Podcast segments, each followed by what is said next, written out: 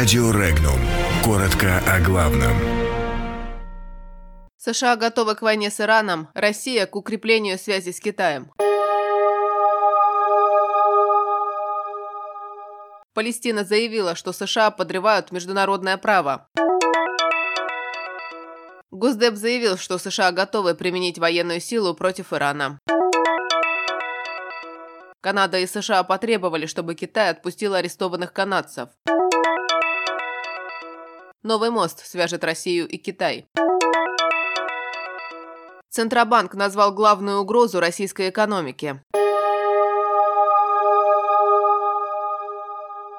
Палестина отвергает предложенный США план по урегулированию конфликта с Израилем, заявил глава Палестины Махмуд Аббас. По его словам, Палестина отвергает принцип процветания вместо мира для решения конфликта с Израилем. Аббас заявил, что Соединенные Штаты таким образом пытаются подорвать международное право. Ранее сообщалось, что в июне 2019 года в Бахрейне должен состояться саммит, на котором США обещали представить свой план урегулирования палестино-израильского конфликта.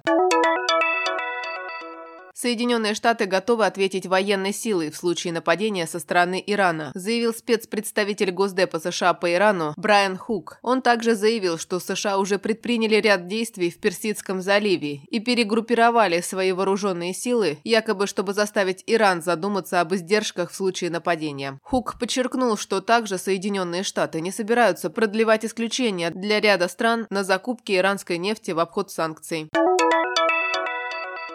Канада и Соединенные Штаты потребовали от китайских властей немедленно освободить двух задержанных в Китае канадских граждан, обвиненных в угрозе национальной безопасности Китая. Цитата. «США и Канада вместе осуждают неправомерное задержание двух канадских граждан и требуют их немедленного освобождения», говорится в совместном заявлении правительств двух стран. В сообщении говорится, что подобными действиями Китай якобы подрывает свою международную репутацию и вызывает озабоченность всех стран, выступающих за соблюдение верховенства закона.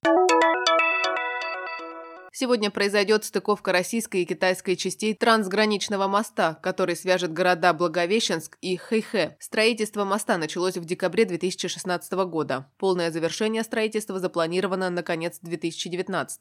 Ранее в правительстве Преамурья заявляли, что после ввода моста в эксплуатацию пассажиропоток составит около 5,5 тысяч человек в сутки. Согласно техническому заданию, по нему каждый день смогут проезжать 630 грузовых автомобилей, 164 автобуса и 68 легковых автомобилей. Отмечается, что мост соединяет Россию и Китай и имеет ключевое значение для укрепления приграничных связей.